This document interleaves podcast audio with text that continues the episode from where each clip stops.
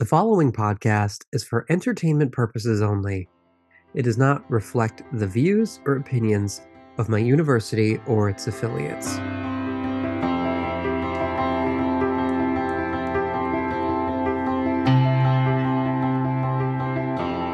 Hello, and welcome, as always, to the podcast. My name is Dr. Adam. I am a professor of interpersonal and family communication, and I am a follower of the TLC television series Sister Wives. And as always, here I am, ready and raring to go to talk to you about this show. Specifically, this time I want to talk to you about season one, episode seven, titled Four Wives and Counting. Before I do, I want to say thank you to everybody who has been supporting this podcast already in the short time that it has been publicly available. Thank you for every review, for every rating. Thank you for subscribing, for following, for emailing me. I've gotten some really nice emails at the sister wives professor at gmail.com. You know who you are. Thank you for your nice comments and suggestions and things like that. I read all of it. I try to respond to everything. I really do appreciate it. That said, let's talk about the episode. We open at the big house. Kody is saying that tomorrow is his wedding to Robyn, so tonight he's having what he calls just a guy's night out. We see Logan on the couch, and Kody says, as his oldest son, Logan is pretty much a man, so he's coming too. Kody specifies not for the last time, this is not a bachelor party, just a guy's night out, and Kody sort of catches himself, thinks on it. He almost says that Logan will be the only actual bachelor, but he corrects himself and says, "Actually, we've got a number of bachelors." And he he just busts up. He he can't contain himself. He starts laughing uproariously at this. Kody has been building to this fever pitch in the series so far of just exultant joy. it seems like about his impending marriage to Robyn and he's been talking about this as of this recording in the most recent season, revealing just this ecstasy he was in when he became connected to Robyn romantically. And you really see it going back and rewatching these episodes. I think that was very real. A friend of Kody's enters the big house and Kody embraces him enthusiastically with a hug.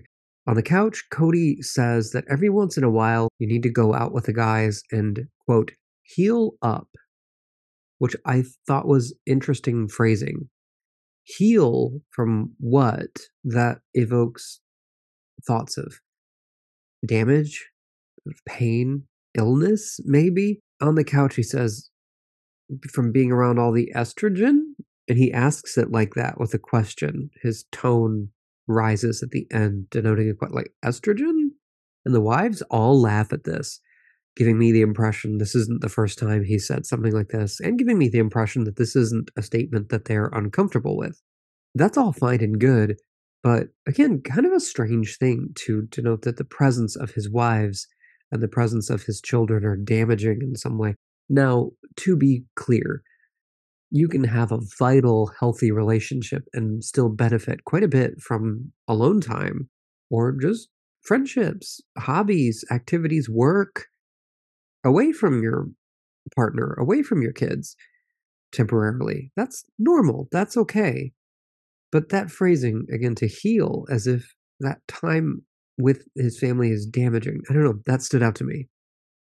We see Kody's friend Robert telling the camera he'd be happy with just one normal woman, but Kody has several. Interestingly to me, as Robert is speaking in the background, I think it's Hunter. It's hard to tell. The Brown boys, for the most part, have very similar, sort of very short cropped hair, and that will change later. I think it's Hunter in the background of the shot on a desktop computer playing what I think is Minesweeper. So I noticed that, and it's funny because it reminded me of me being a young teenager and my folks having people over for drinks or whatever, and me just sitting at the computer playing solitaire for hours on end, hoping nobody asks me how school is going or if I'm ever going to get a girlfriend or whatever. Kody is sitting in a chair with a very young Ysabel in his lap. It's kind of a sweet moment. Nice to see that she was able to get some sort of physical connection with her dad, some sort of affection, as he tells his friend Robert that he has lots of single young female friends coming to the reception. Why does Kody have lots of young single female friends? That's an interesting question, isn't it? We know from the book that Kody did acquaint himself with at least one teenage woman at one point, but maybe we'll get into that later. Someone recently sent me an email asking me if I had read the book Becoming Sister Wives. You know who you are. Thank you for the email. I have read it. To tell you the truth, though, it's been, uh, as of right now, probably, oh gosh, at least six years since I read it. So once I'm done with this podcast, I have it downloaded onto my Kindle and I'm going to read it again for the first time and take some notes. So thank you for that suggestion.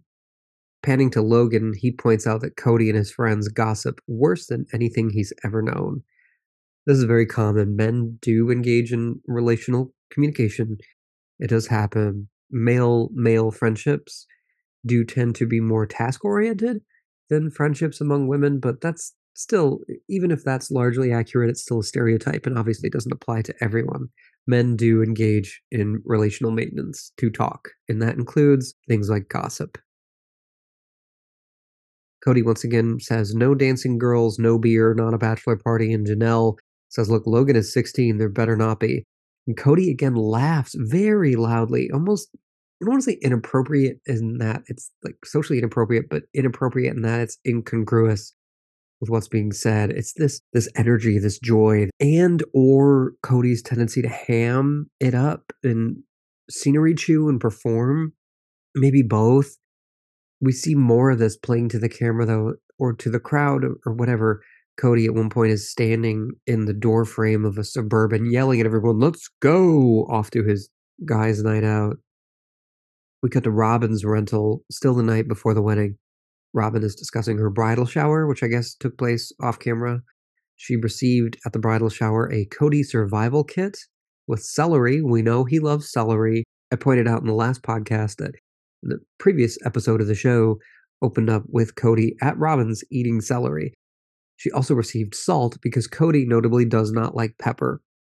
Robyn, uh, maybe this is a coincidence, maybe it's not. She's mirroring Kody's excessive joy and laughter at, at things that aren't necessarily all that funny as she recounts the story of how she made his eggs for him once and Kody was sort of disappointed because she put pepper on them. And I guess he says, Oh, that's okay.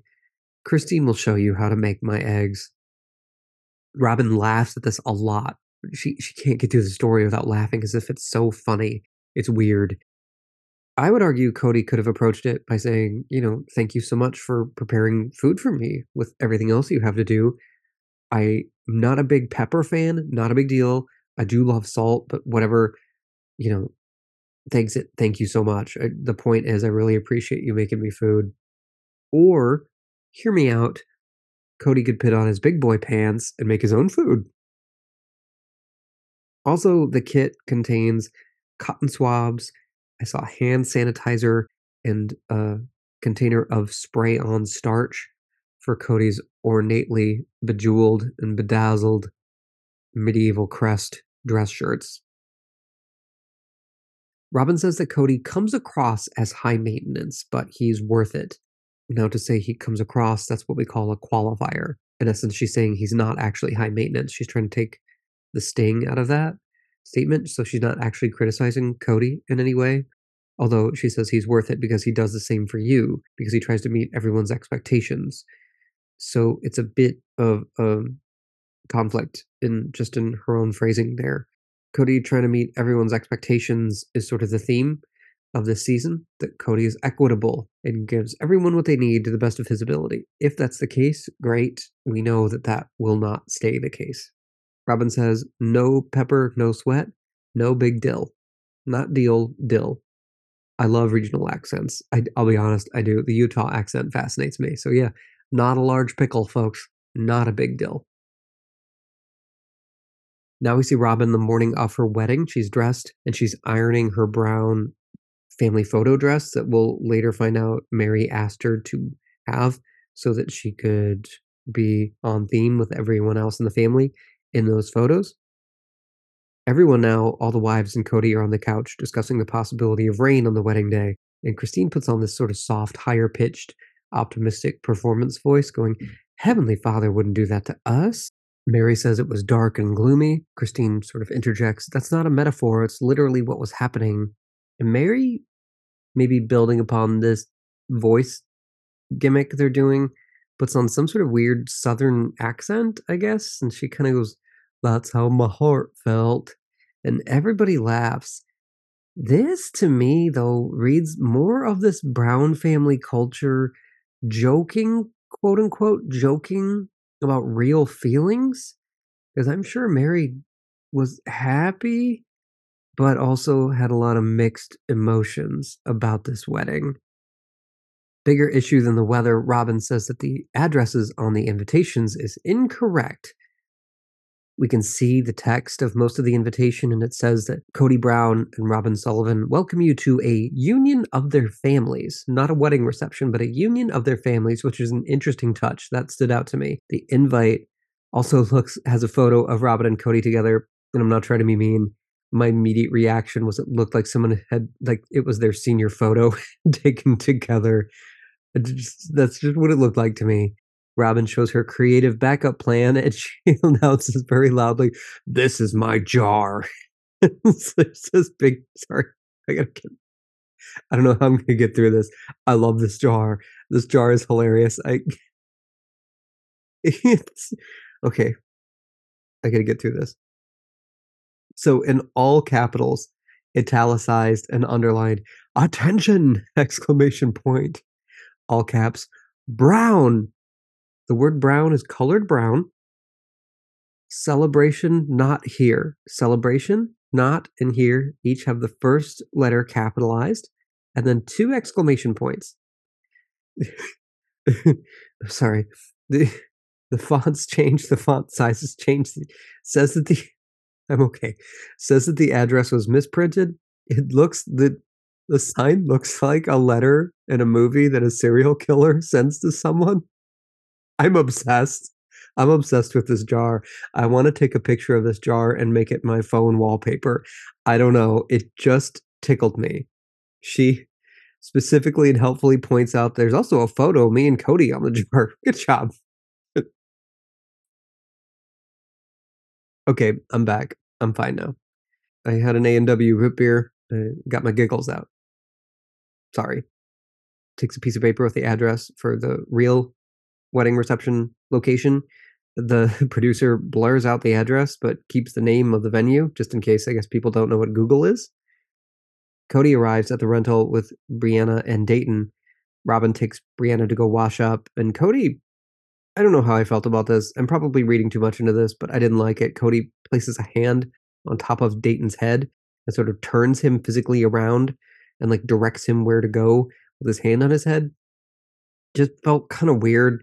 Kody doesn't really know the based on the timeline, Kody doesn't know these kids that well. It just just felt strange to me. Kody does a quick talking head and says, I'm 12 today, and giggles. I'm excited. I'm happy. He says it again. I'm 12. It was an interesting choice of age to, to say, but whatever. I get what he's saying. He's very giddy. He's bobbing his head. We see just Kody and Robyn alone on the confessional couch. Kody has an arm around Robyn. As she starts speaking, he's just staring at her and smiling. Kody back in the rental, like any good husband whose wife is busy and doing stuff, just says, Hey, tell me what I can do. And so then off he goes like a shot. Now we're at Beck Z Boutique and Salon or Beck's Boutique and Salon. I don't know. I Googled it. I couldn't really get a definitive answer. Christine is explaining that Robyn was busy.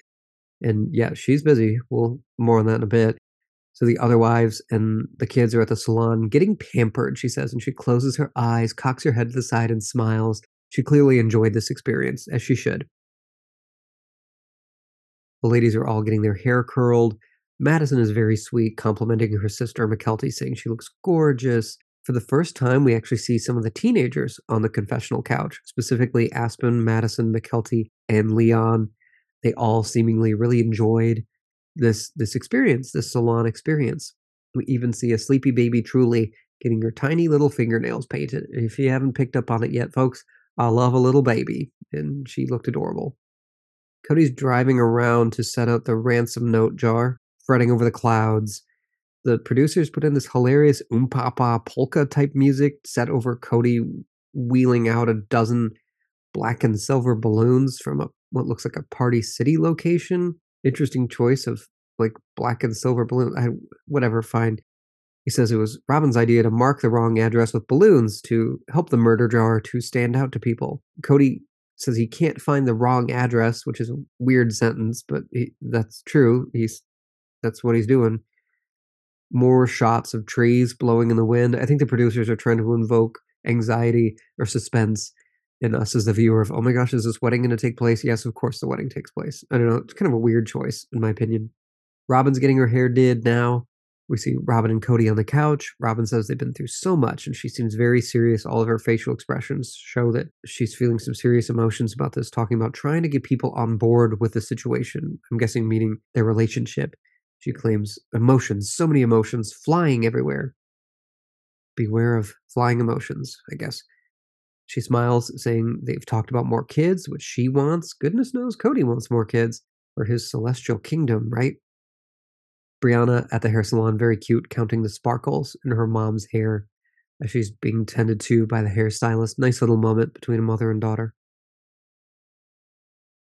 Kody explains to the camera he has to find the wrong address, and this is kind of funny. He stops, looks down, and goes, Oh, there's Meri. And he means his phone. Kody on the phone with Meri says he's close to a feld. There's that Utah accent again. I think he meant field, but in Utah it's a feld.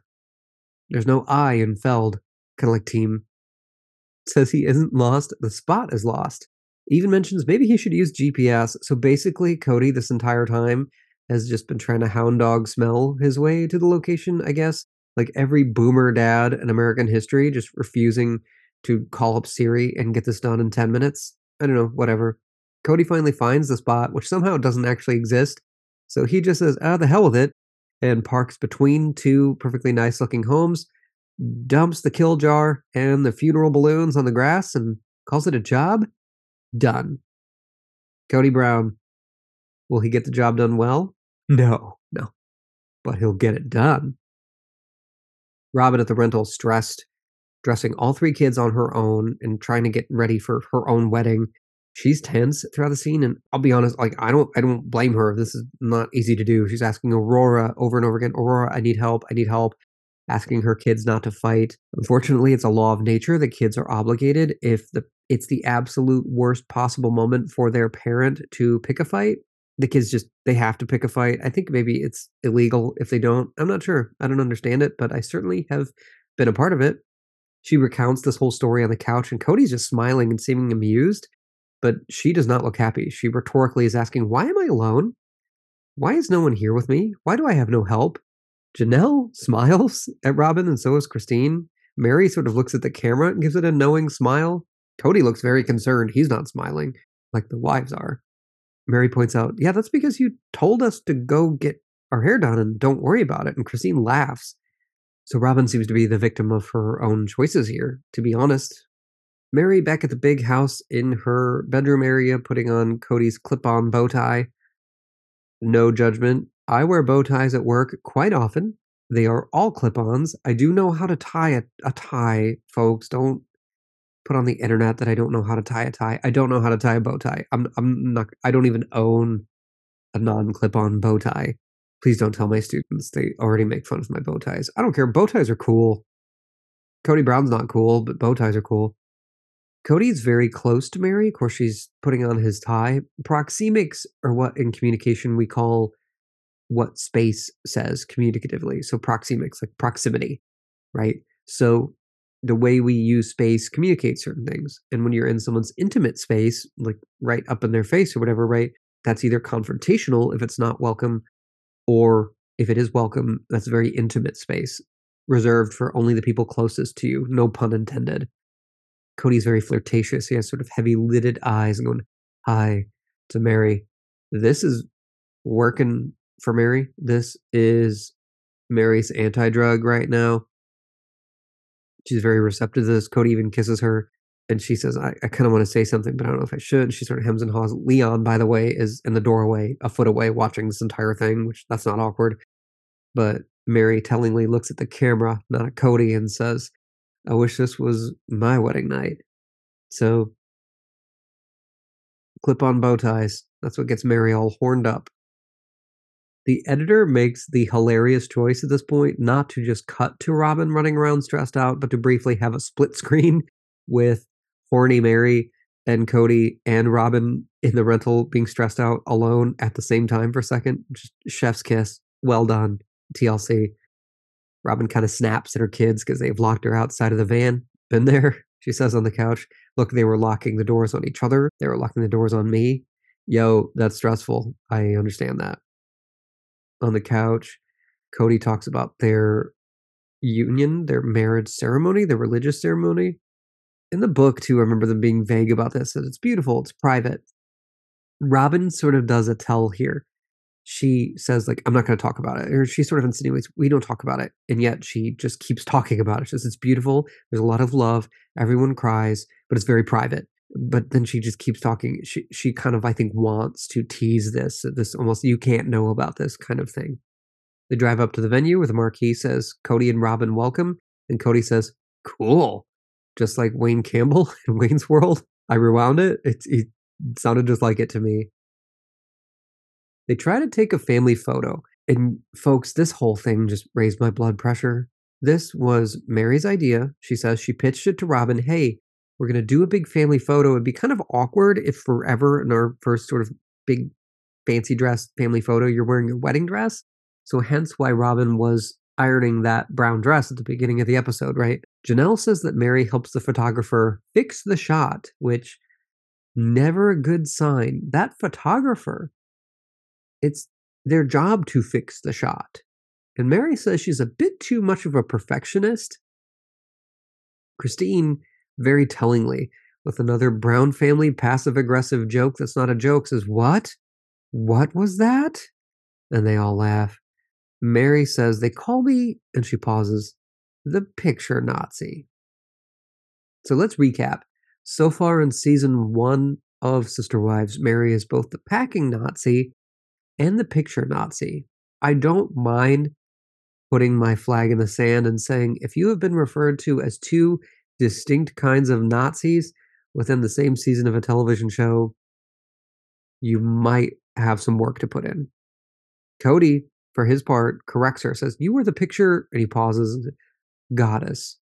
Meri with the quote of the entire season, I like goddess so much better than Nazi. Yeah, girl, we all do. Robyn says Breanna turned on her prima donna because Breanna is crying during the photo session. Robyn on the couch kind of makes fun of her child by making these exaggerated crying faces. Didn't love that.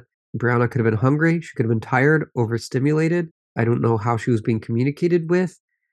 These things are stressful. And Christine helpfully kind of points out, well, her entire life is changing. After these family photos, Robyn puts her wedding dress on.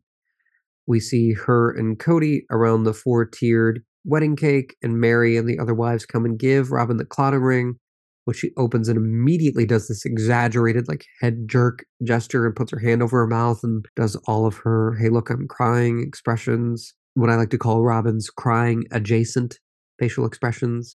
Speaking of bad wedding choices Kody cuts the cake and shoves a piece of cake into his new wife's mouth which folks don't do it. On the couch christine recounts this and Kody makes this big fake show of apologizing individually to each wife with this jovial mocking tone Notably, everybody laughs at this except for Meri, who sort of tightly smiles. I don't know. Maybe she didn't find it funny. Footage of Kody and Robyn in the reception tent dancing. They're smiling. They're in love. Janelle's on the couch with a faraway look, thinking back, says, My reception was nothing like this. Her whole courtship was kind of nothing, it turned out, right? That's not me criticizing. It's just just kind of is what it is.